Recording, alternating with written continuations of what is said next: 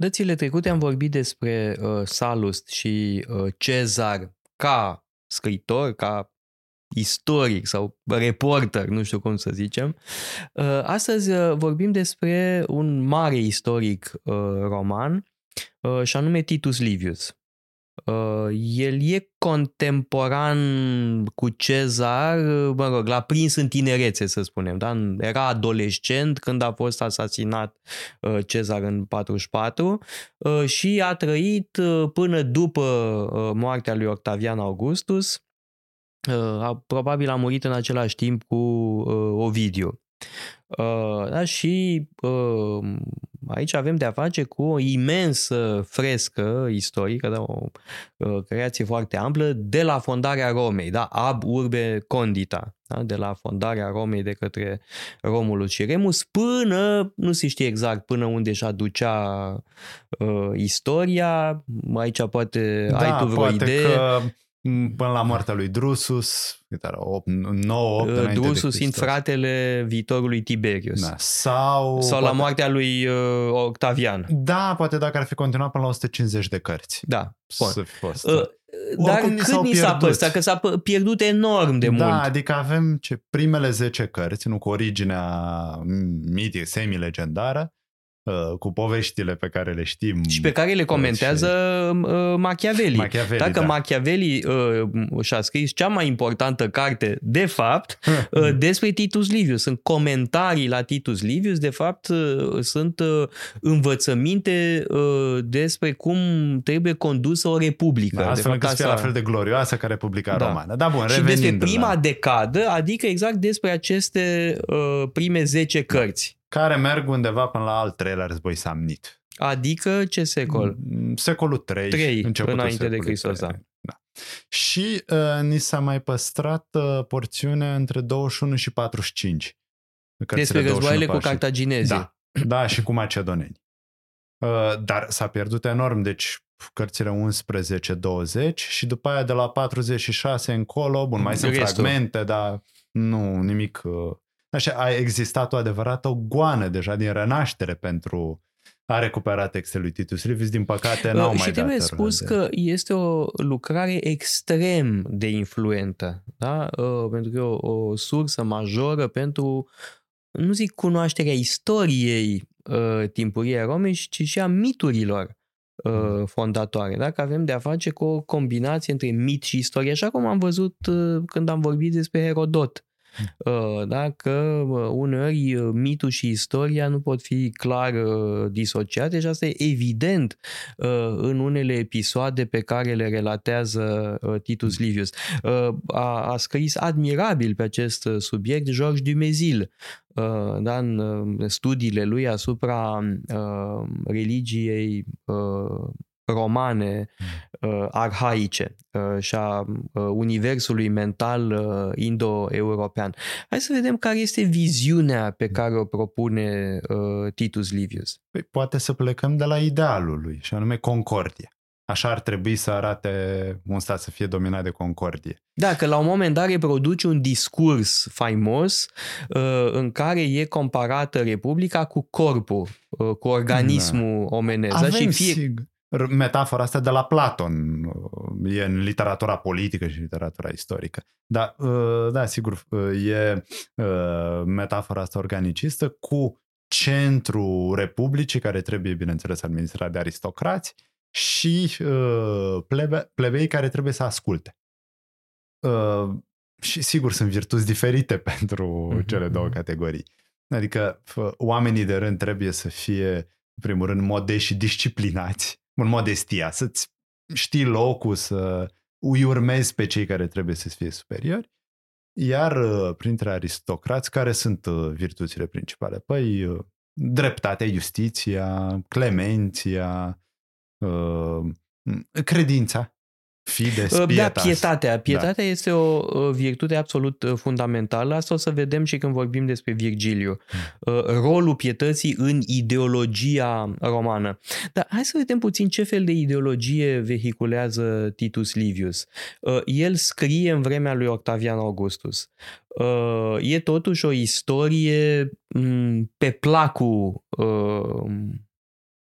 regimului, da. să spunem așa cum este și uh, Eneida lui Virgiliu. Adică le-aș vedea oarecum la pachet uh, Ab urbe condita de uh, Titus Livius și uh, Eneida uh, lui Virgiliu. Adică contribuie la elaborarea unei anumite ideologii uh, uh, augusteene. Da. Dar cred că aici e foarte important să ne ferim de a le numi uh, lucrări de propagandă, pentru că nu sunt asta, de fapt sunt mult mai mult decât atât. Altfel n-ar fi rezistat nici Virgil, nici Titus Livius.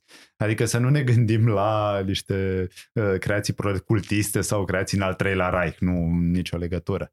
Uh, ba chiar, e o anecdotă simpatică, cum că la un moment dat uh, Augustus i-ar fi spus lui Titus Livius că e pompeian. Da, ceea ce de poate ce? chiar era un mic compliment, era un compliment ironic. În ce sens, cred eu? Uh, că la uh, Titus Livius uh, Republica este prezentată într-o lumină foarte favorabilă. Da? Virtuțile republicane, vigoarea tinerei republici, da? Republica din primele secole, da? este idealizată în mod evident, mă rog, idealizată, prezentată într-o lumină foarte favorabilă, ca sursă de inspirație situație. Cred că în sensul ăsta uh, spunea aș... Augustus că e pompeian uh, Titus Livius. Eu așa aș vedea și ca un fel de tachinerie, adică nu e un reproș, uh, da. ci o glumă, dacă e adevărat. Augustus câștigase partida, așa că își permitea să fie generos.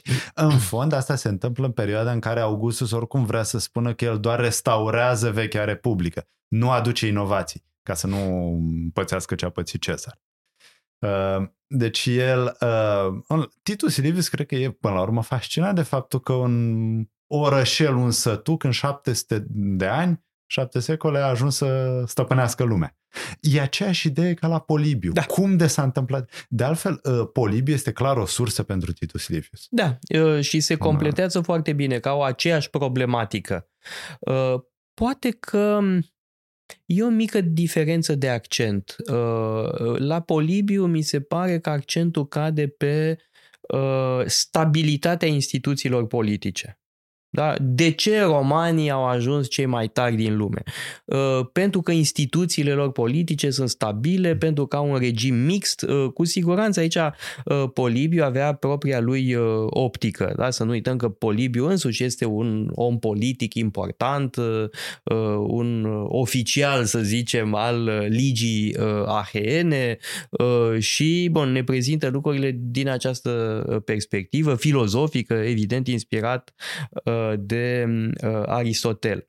Uh, la uh, Titus Livius mi se pare că totuși accentul cade pe virtuțile romane. Da? La Polibiu e în primul rând vorba de excelența instituțiilor, stabilitatea instituțiilor uh, și regimul mixt ca fiind cel mai bun, în timp ce, da, sigur, e de acord cu asta uh, Titus Livius, însă mai cu seamă contează pietatea uh, și contează virtuțile romane, mos maiorum, da? adică um, obiceiurile strămoșești, modul de viață exemplar al hmm. strămoșilor. Exact, pentru că și Titius Livius spune problema, nu care cumva există o anumită decadență a Republicii Romane? Uh, Sigur, vorbește despre prima dată când o armată romană s-a întors din Asia, în anul 187 înainte de Hristos și de atunci lucrurile ar fi luat o întorsătură Da, contactul cu Orientul. Contactul da. cu Orientul, da. Uh, și asta duce la abandonarea virtuților pe care le uh, Asta are de fapt legătură cu ideologia augusteană și anume că Orientul e o sursă de corupție. Da, da? E, e o luptă. Da, sigur că da.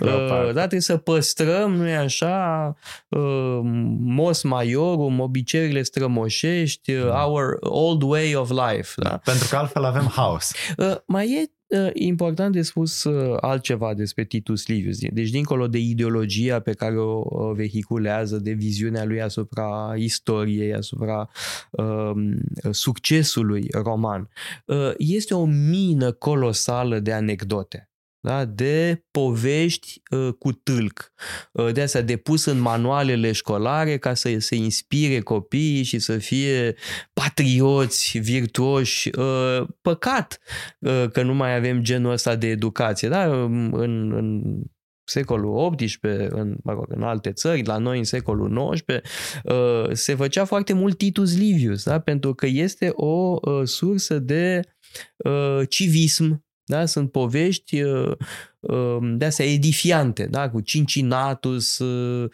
cu Brutus cel bătrân, da? cu Lucreția.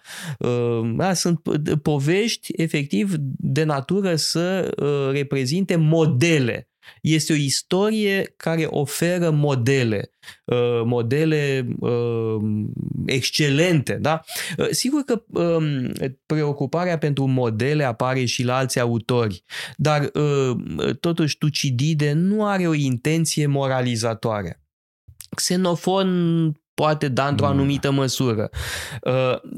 Dar la Titus Livius avem această dorință de a educa Uh, de a, de a educa, de a educa, că și ei, ceilalți au această, uh, de a educa din punct de vedere moral, uh, de a forma anumite virtuți, de a forma niște buni cetățeni. Da. Puterea exemplului și mai e ceva interesant. Personajele lui Titus Livius învață din exemple, învață în istorie. Îmi vine în minte o carte uh, remarcabilă a unui istoricului specialiste, Chaplin, se numește despre exemple la Titus Livius.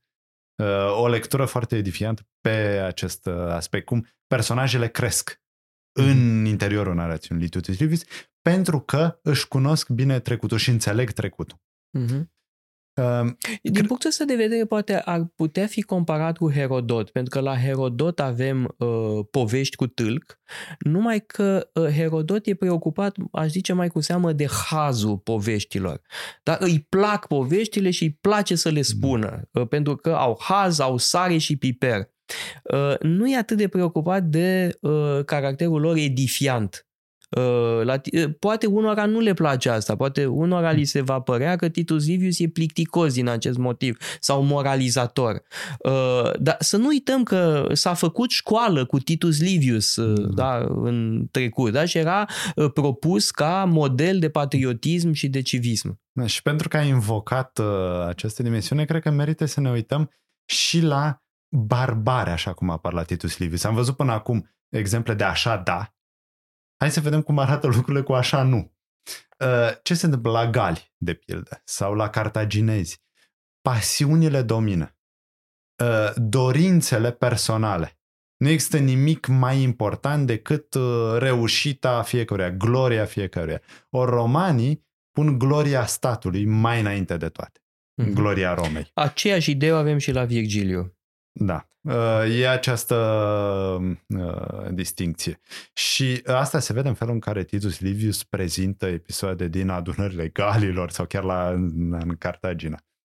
Uh, Sau celelalte popoare cu care s-au războit uh, romanii da. în uh, Italia. Dacă el practic ne vorbește și despre luptele romanilor în Italia, da? despre lenta expansiune a Romei în spațiul italian, da? Războie, războaiele cu samniții, da? cu volșcii, cu diferite alte da. populații de acolo. Și nu cred că ar trebui să neglijăm componenta religioasă la Titus Livius.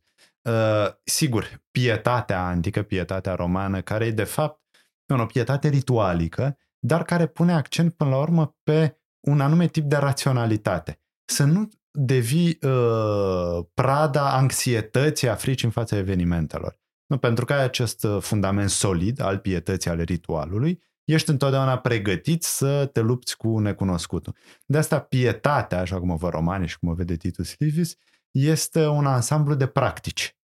Și uh, Bun, în primul rând avem dimensiunea asta ritualică, dar avem și dimensiunea interpretativă. Nu? Romanii vorbesc de tot felul de semne. Sunt semne sau nu sunt semne? Ne zic zei ceva și uh, am găsit undeva o formulă foarte inspirată că uh, Titus Livius este un stoic în general și un sceptic în particular. Mm. Stoic în general pentru că, sigur, crede în zei, crede în existența lor, crede în providență, dar problema e cu detaliile. Ar trebui să interpretăm absolut orice lucru ca, fiind, ca având o semnificație religioasă și e o dezbatere. Adică uh, romanii dezbat Și până la urmă Titus Livius ne spune, trebuie și noi, fiecare dintre cititorii lui să decidem ceva a fost un semn sau nu. Deci nu are o, cred, o atitudine foarte didactică aici, ci mai degrabă ridică niște probleme. Păi, poate asta e didactic.